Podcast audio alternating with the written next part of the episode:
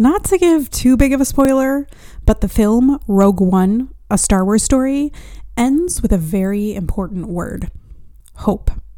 When we look at literacy instruction and learning, we find hope when our striving readers begin to master reading comprehension. This incredibly sought after skill unlocks so many others, reaching far beyond mere recall and into analysis, creation, and synthesis. It doesn't matter if you are reading a social studies textbook chapter, Rosie Revere Engineer, or say the schematics used to create the Death Star, perhaps. Reading comprehension is about bringing together varied skills to transform information on a page into real power. And yes, hope.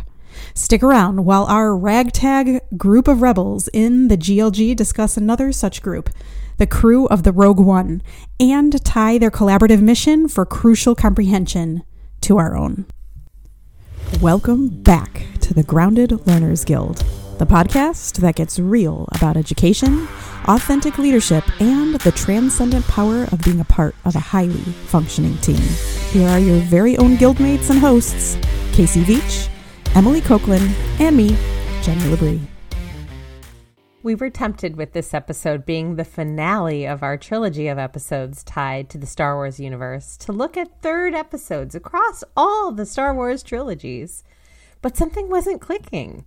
While reading comprehension is the culmination of a reader's journey, it's also the beginning where the reader now has the understanding they need to use what they've read. And just like the strands of Scarborough's rope or the active model of reading weave together into skilled reading, when we watch Jyn Erso, Cassian Andor, and their team come together with their different backgrounds and skills to heist the plans that reveal the Death Star's exploitable flaw, we are seeing information transform into meaning, with intent for that learning to be remembered, shared, and used. So, in the final episode of our very own reading trilogy, we will lock on to some of the pits that befall readers when it comes to comprehension and explore the heist strategies needed to kick comprehension to light speed. Okay, y'all. So today we're actually focusing on Rogue One, which is like the only standalone movie in the Star Wars universe. And I'm going to just belie a little bit. This is my favorite Star Wars movie. I really, really like Empire Strikes Back, but I like Rogue One a lot. That is so interesting. Like when we were preparing for this episode, I was telling you, Em, that like this is I saw it right when it first came out in 2016, but I have not even thought about it since. Casey, that's better than I am. I don't. I don't even until probably this episode. I didn't even know that this was a thing. I am so not representing, and all Star Wars fans listening are just sh- shaking their head at me. I well, mean, you already lost your geek card with Marvel, so they, you know, you're kind of me. beyond a point. well, and I feel bad because I am the Star Wars nerd of this group, and I like read the books in the extended Ooh, Star Wars really? universe, like Jade Mara, all the the twins that Luke.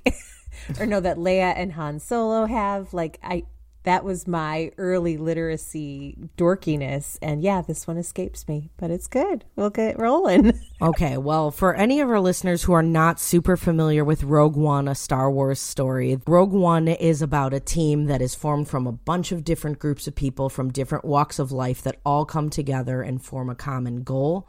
Their goal is to go to a planet where they are storing the data about the construction of the Death Star and to steal those plans and send them to the Rebel Alliance so that they can find the flaw in the Death Star and ultimately lead into the plot of the first Star Wars movie that we know and love. And what's really cool is the summary of this film is in the very first Star Wars movie, A New Hope, where they're like, many Bothans died to get us this information. So you know right when this movie starts that it's not going to end well.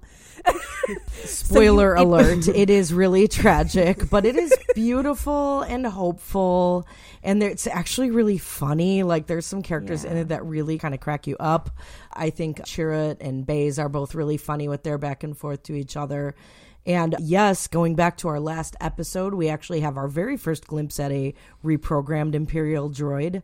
So even mm-hmm. before the Mandalorian era, we've got K-2SO, who's like an Imperial droid that's been reprogrammed for good. And he's actually hilarious. He's voiced by Alan Tudyk. I mean, come on, how could he not be? How could you not love it? That guy yes. is always funny, especially in voiceovers. Well, I hate to break up this party and all, but like, how does this? Where are we going with this, guys? Because you guys are talking like a completely foreign language to me. So, sorry, we'll bring it all in.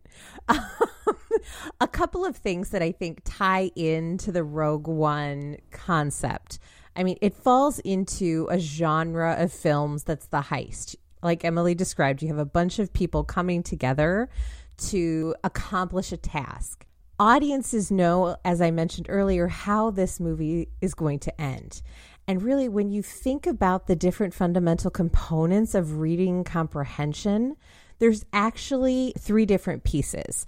So the first is the reader, right? The audience, what knowledge, skills, and understanding they bring before they really engage with the quote unquote text, or in this case, our Rogue One narrative. We know how the story ends, we know what the Star Wars universe basic plot lines are. And so we're coming to this new standalone story with that background information. The next component is the text itself. So, our Rogue One film that we're watching, that's similar to a piece of literature, a piece of nonfiction. It's the thing that is meant to be understood. And finally, we have the activity or related tasks. Most of us know this as the purpose of reading. Are we reading for information? Are we reading for pleasure? Are we reading to try to persuade or convince someone?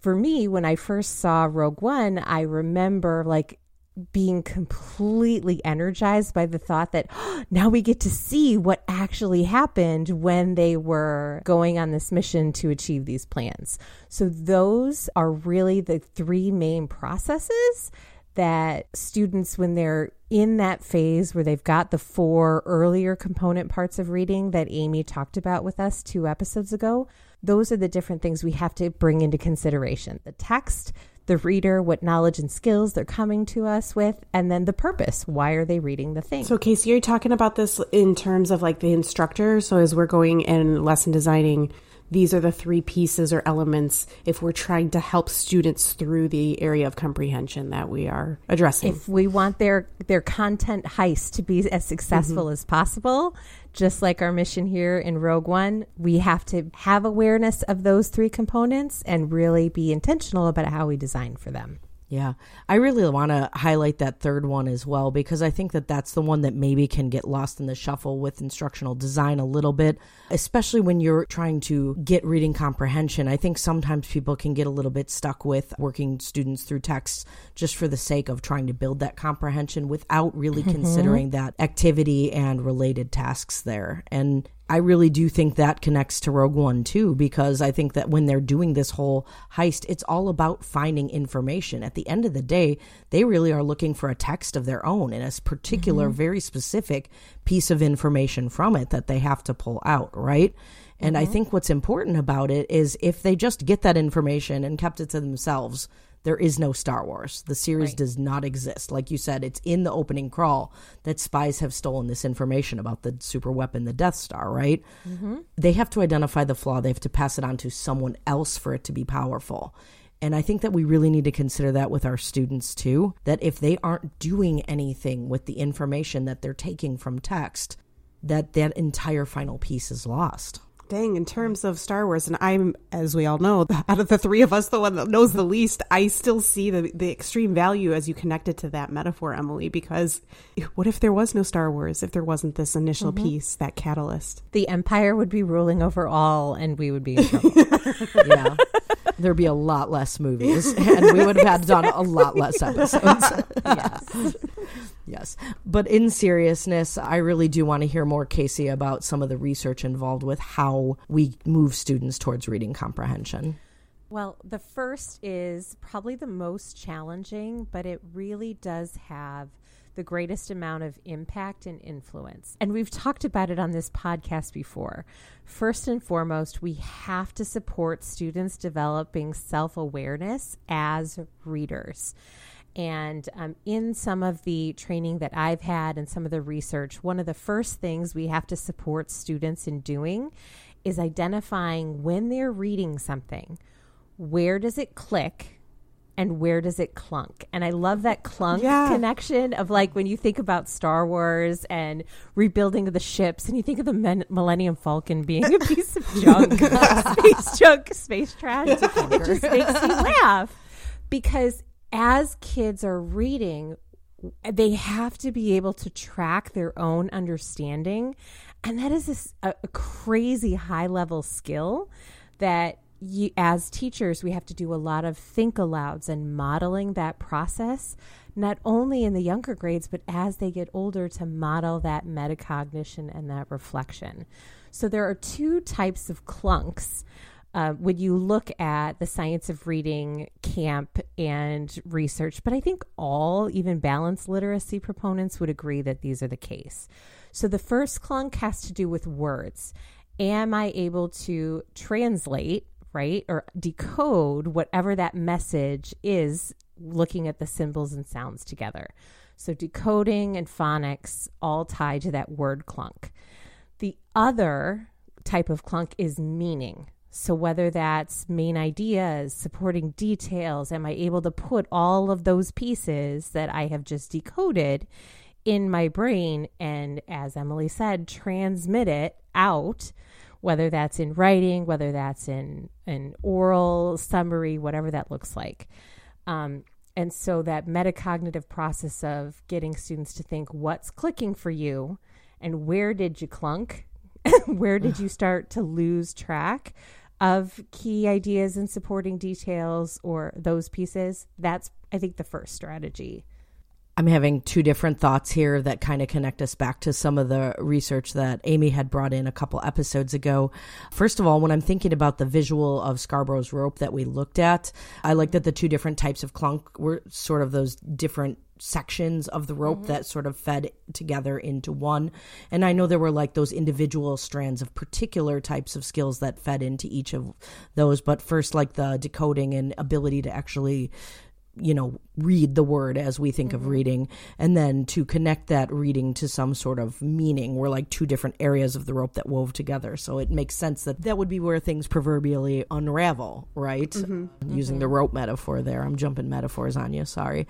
Um, but the other thing i was thinking about is um, when we were listening to amy discuss some of the different things in in some of the newer models in the active model of reading i think that it was interesting that she mentioned executive functioning being an area too. So mm-hmm. sometimes I wonder if another area of clunk could be just like your mind wandered. You know, it jumped. Mm-hmm. Speaking from from the neurodivergent lens, aren't you? I mean, aren't I always? I love it. And then the next piece that both quote unquote camps can agree on too is that comprehension strategies should be used that really leverage that metacognition or thinking about thinking. Now, there is some research out there just to kind of lampshade this. I think it's Torgesen in one of their studies. I forget if they're a he or a she or a they. I apologize. That the goal shouldn't necessarily be to teach comprehension strategies themselves. The goal is to help students declunk, right? That comprehension or that meaning phase by using these strategies. But it's the end goal is not to teach kids how to connect, how to summarize, how to visualize, recognize structure, ask and answer questions. That's not the goal. It's okay, I've clunked. Let me now try to summarize to get to meaning. Let me now try to visualize what's happening to translate and get that meaning. And a number of these we've talked about before on our podcasts. Like I think of the visualization strategy when we had Dana Ladenburger on our podcast talking about sketchnoting. Ooh, There's a bunch Exactly. There's a bunch of different strategies out there that can really leverage some of these things that good readers do little pop in from library corner here. I did do a bit of research as Joseph Torgesen, so Thank no you. no further need to apologize. Casey, we've got it we've got it on lock with a quick Google. so those comprehension strategies, I don't know about the two of you, but when I have really worked in my coaching role supporting teachers with this literacy piece, the connect, the prediction, the ask and answer questions, the visualize, and summarizing. That's primarily what's done in literacy courses, right? In your ELA and writing classes. Mm-hmm. However, based on the data that you all have looked at over the last couple of years, do you know where students are struggling as readers the most? I mean, my guess would be in other content areas where they don't practice those skills. Mm-hmm. Well, and it's informational text, yeah. right? Those nonfiction pieces is where we really see kids consistently struggle when it comes to those clunks. Does that go back to what you were talking about in the last episode with the vocabulary piece? Mm-hmm. Those play yep. play a role into that, yeah. Those do play a huge, huge role. And so those other those strategies I mentioned earlier, the prediction and the connection and the visualize, those can be a part of a nonfiction or um, an informational text instruction, but it's harder. So, another thing you can do if you are asking or, or challenging your students to read um, and improve their comprehension of informational text, you could use a process like what I'm describing. So, the first thing you want kids to do is scan the text, do multiple readings. The first reading is a quick scan looking at text features, so headings, bolded words, transitional sentences, things that can kind of give kids a roadmap to here's what I'm going to be looking at when I really dive in and read this piece. Then you can have kids predict here's what I think the structure of this is going to be. It's going to inform me. It's in chronological order. It's creating an argument even before they connect those um, the main topic sentences or the supporting details. Just doing that initial accessing prior knowledge, scanning, and prediction. That's step one. Then, as they read, have them engage in that regular check in with themselves. What's clicking? What's clunking? What do I know? What's confusing to me? And then as they after their initial scan and their initial first read, then they go in and start doing the gist. The gist comes in three different parts. It starts with who and what are the main pieces of information I get from this passage or this article that I'm reading what is the most important thing about that who or that what that I'm reading? And then I shrink that to 10 words or less.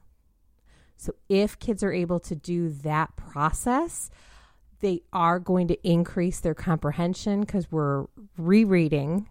We already have an idea of what that structure is at the start and they're periodically doing that metacognition to check in with themselves. Casey, this is great. You know, I'm thinking about eh, when I was teaching Spanish and comprehension was everything. It was the thing that they most struggled with when it came to reading. Now, we did many other skills with we not only reading, but we had writing, listening, and speaking. But in terms of reading, when they didn't know the vocabulary or when they were struggling through that, these this process, although I didn't have it as explicit as you outlined there, we did a lot of these pieces in order to help them meet the comprehension that you're talking about. But one of the main challenges that I always felt, and maybe this is something that this process would have helped with, is stamina giving them like there are these four steps that you can go through makes it seem a little less daunting than I just don't understand anything and I don't know where to start. That stamina was something that a lot of times students were just felt like they were dead in the water when really they wouldn't have been if you give them the steps or the process or the the strategies even like you we talked about in the segment before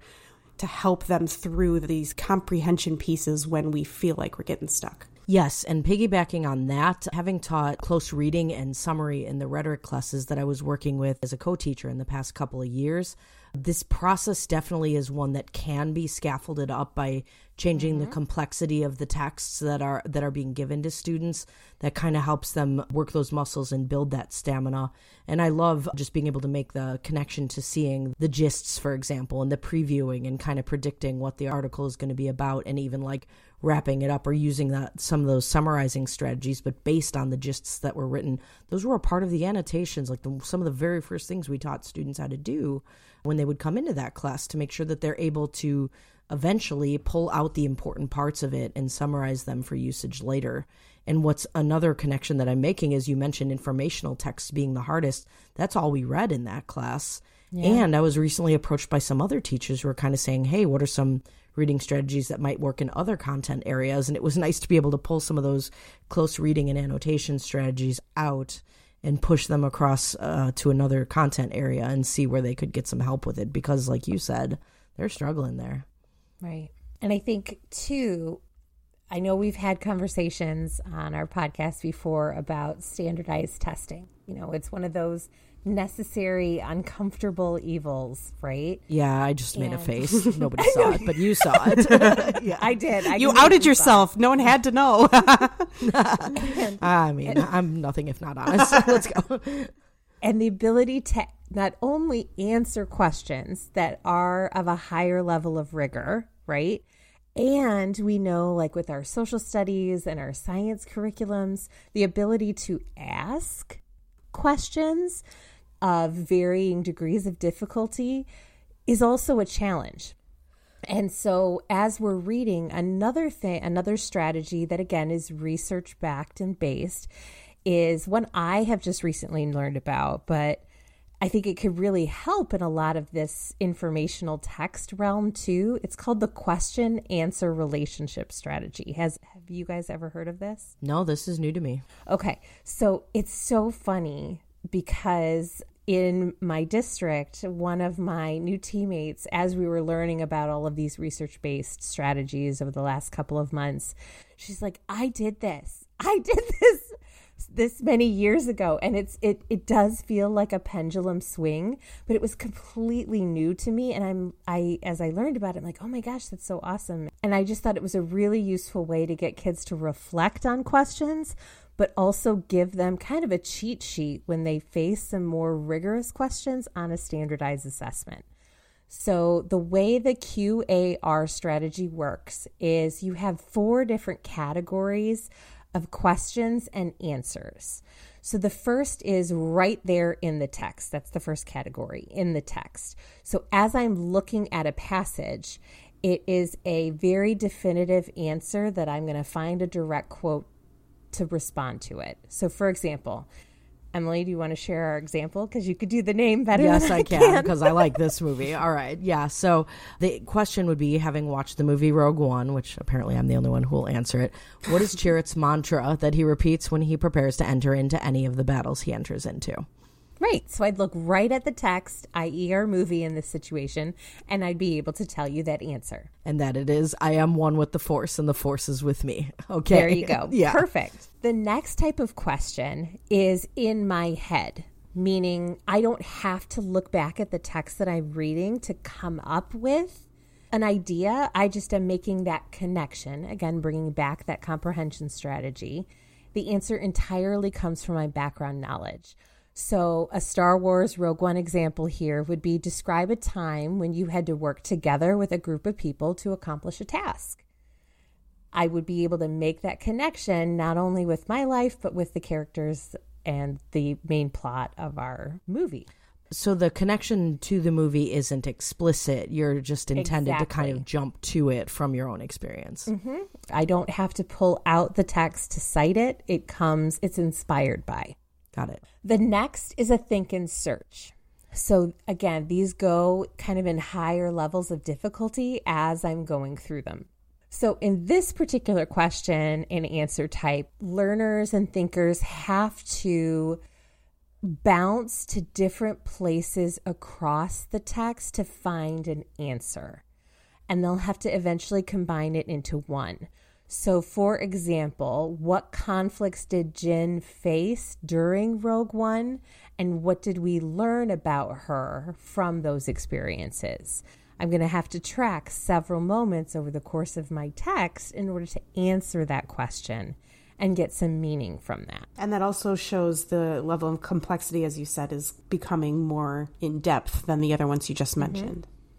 Right. Yeah. And like Amy Stewart said, one of the core skills that kids have to develop when it comes to their reading is that working memory, being able to hold that information in their brains for longer periods of time. That think and search question is an example of us bringing that to life. And then the last question I think is the most engaging. And these remind me of in our social studies units of study, our essential question or our guiding question. How did being in the right place and the right time turn the main characters in Rogue One into heroes?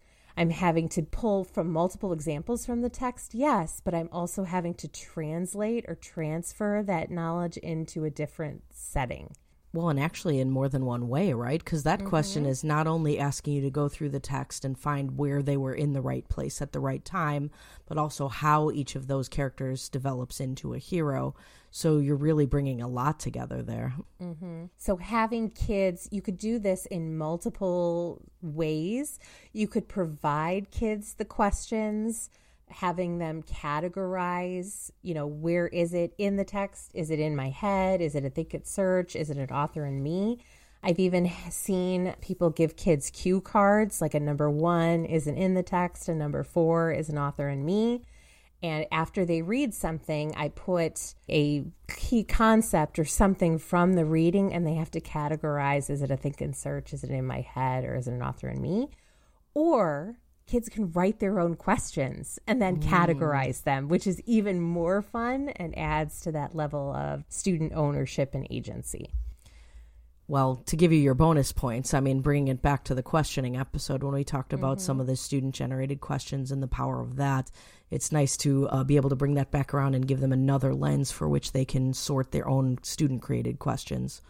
Right. So that's one of my favorites that really can make a big difference in reading comprehension and it's test prep without being boring because a lot of those standardized assessments use those different question types. That's a really important point to bring up, Casey, especially because who wouldn't rather have it still be customizable but also know that you're killing two birds with one stone rather than just taking direct questions from a practice exam for kids to then go through and then feel as though they're burdened or bored by it. Well, and back to our our last episode two in this trilogy, like avoiding the droid. Mm-hmm. Yeah, it's a strategy that is multi-purpose, multi-function, and it can be used across content areas. It doesn't just have to live in ELA. It can live in science and social studies and even hate to say it, but even math. You could benefit from this too. Oh, yeah, they definitely could be brought cross content. And I really do love the connection for writing too, because again, a lot of what we do in ELA is moving students to be able to do more analytical types of writing.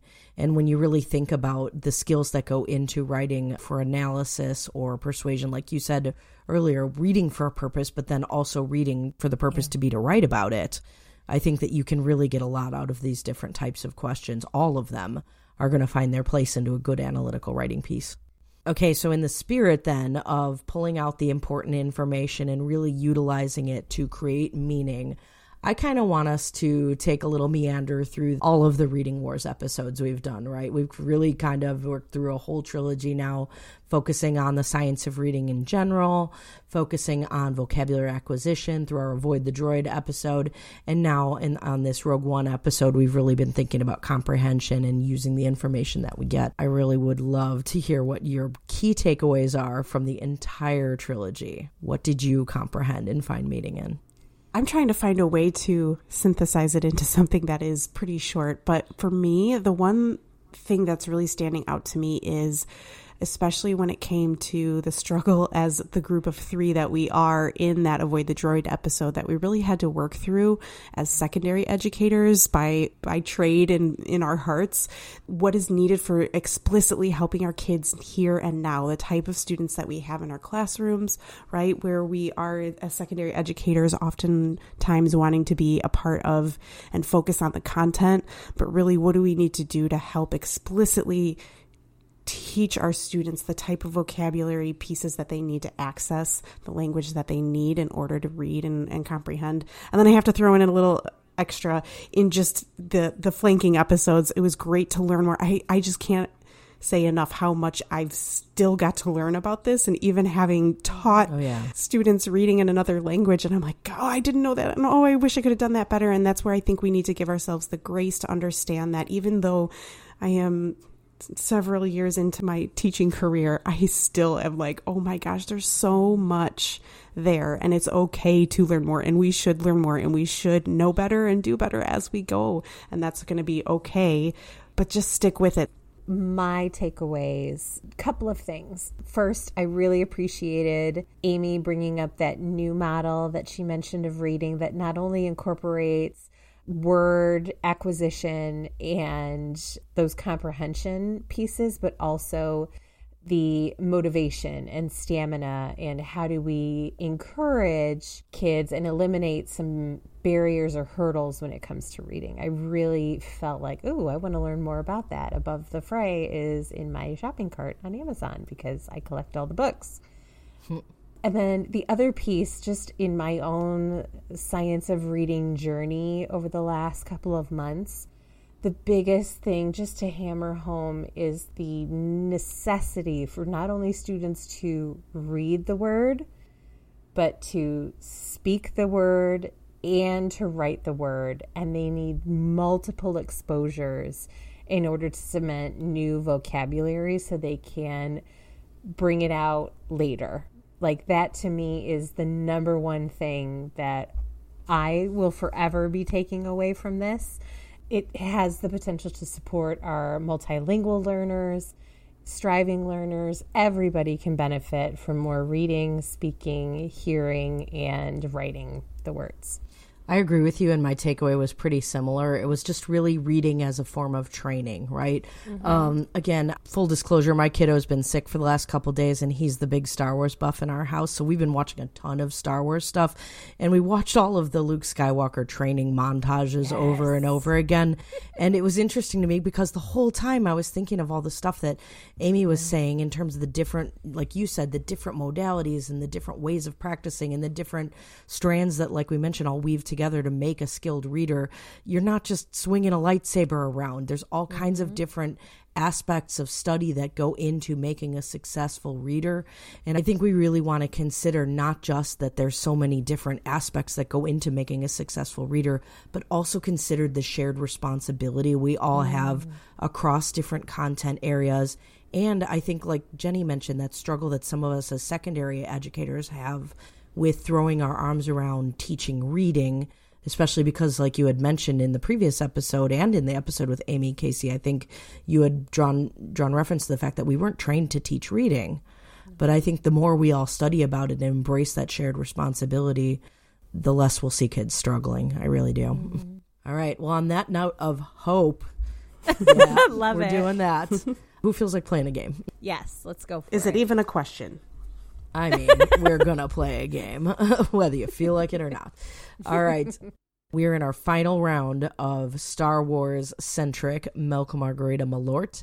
So, a quick sum up if you're just jumping in, I can't imagine that you wouldn't have heard this yet, but just in case, milk equals something we really like, lots of that. Margarita equals yeah, once in a while, sometimes, and Malort I mean, Malort is the grossest liquor ever to exist. Google it. Uh, yeah, if you don't know it, Google it. Malort equals dumpster. Get rid of it. And some of these are hard for different reasons uh, when we do these, and you'll probably have heard that in the last episode too. We really struggled with a few of these, but tonight we are actually going to be focusing on. I don't have a really good classification for this. I just put it down as alien types, and the ones on the table are Wookiees, like Chewbacca, uh, Ewoks, and I don't think this species is actually listed or named, but whatever Yoda and Grogu are, that Yeah. species. So there's the three. From the quick glance I did, there it's it is shrouded in mystery what their true species is called. But Okay, good. why? Glad But it- Why? I don't know, but I'm just glad it wasn't a lapse in reading comprehension on my part. Well played. the force moves in mysterious ways. Who knows? All right, so um, milk margarita or malort, folks. I'll go ahead and kick this one off. To me, I am probably going to be in trouble for this, but Wookiees are my malort. I oh, cannot handle the. It, it's just no. It hurts my ears. There's so much hair.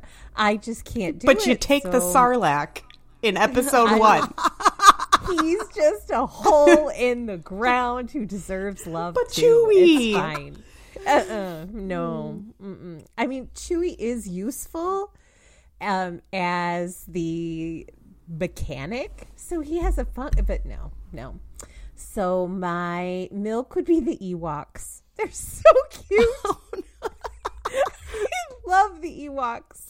They're so sweet and so welcoming, and they do their best. I they just speak to me, so I love them. And then Yoda, Grogu. I think Yoda would be my margarita because every so often getting a little training, getting a little wisdom is fine, but that stuff would get annoying kind of fast. Well, hello from polar opposite of you land.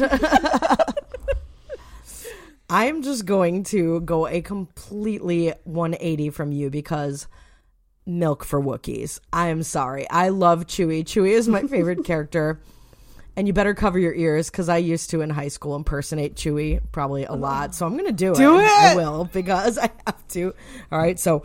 oh, God, it's horrible. yeah. Gotta.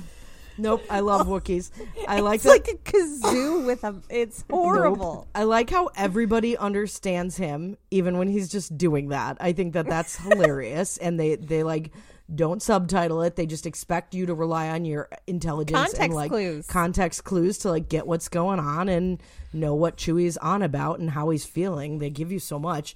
Uh, he is a loyal buddy to the end. He sticks with Han, and then he sticks with you know the the folks in the sequels. He like really is for the for the rebels and he's always helping out. He's gets a lot done and I love him. I love him. He's humongous and amazing.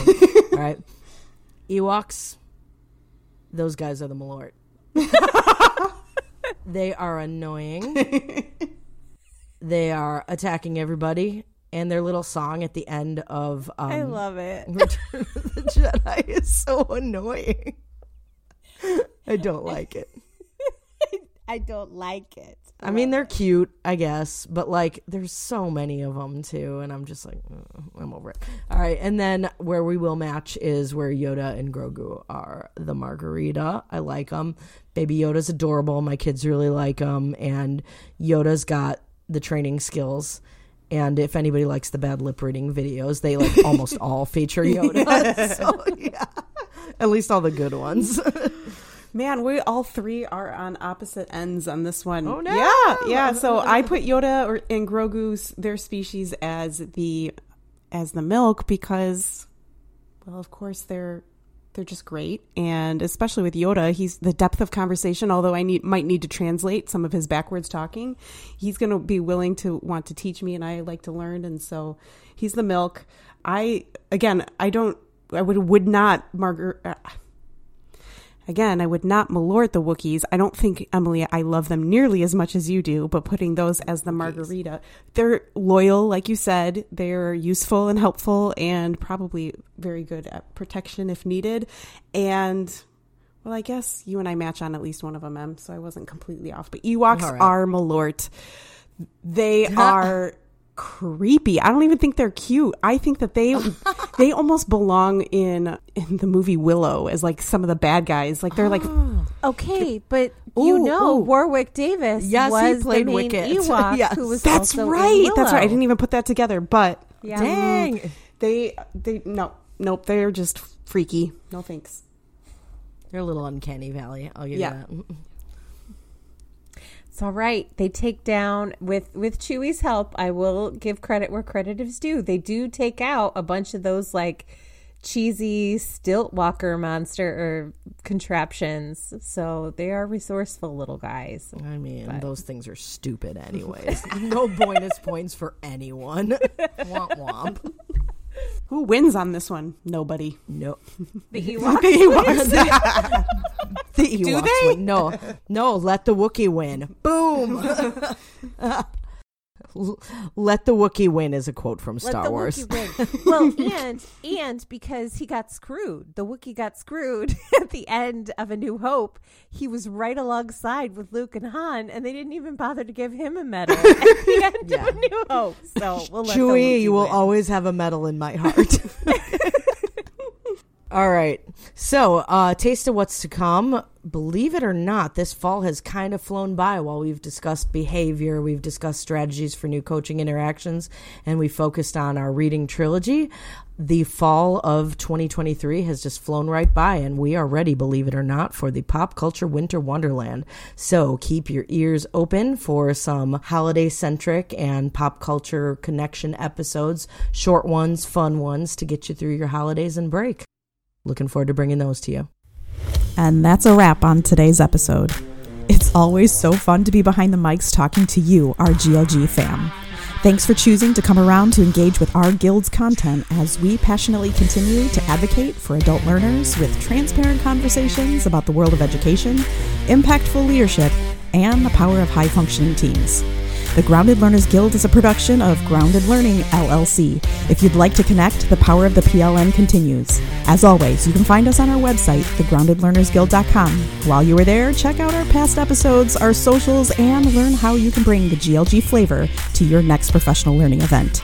And yep, you know, your feedback is everything. Feedback is that powerful tool that allows us to be responsive to the topics that matter to you most. If you haven't yet already or are finding us for the first time, leave us a review and hit that subscribe button. You can find us wherever you stream. Thanks as always for tuning in to be a part of the Grounded Learners Guild. That's it for us, Casey, Emily, and me, Jenny, in today's episode. See you all at the next guild meeting, and don't forget, in the meantime, do your best to stay grounded.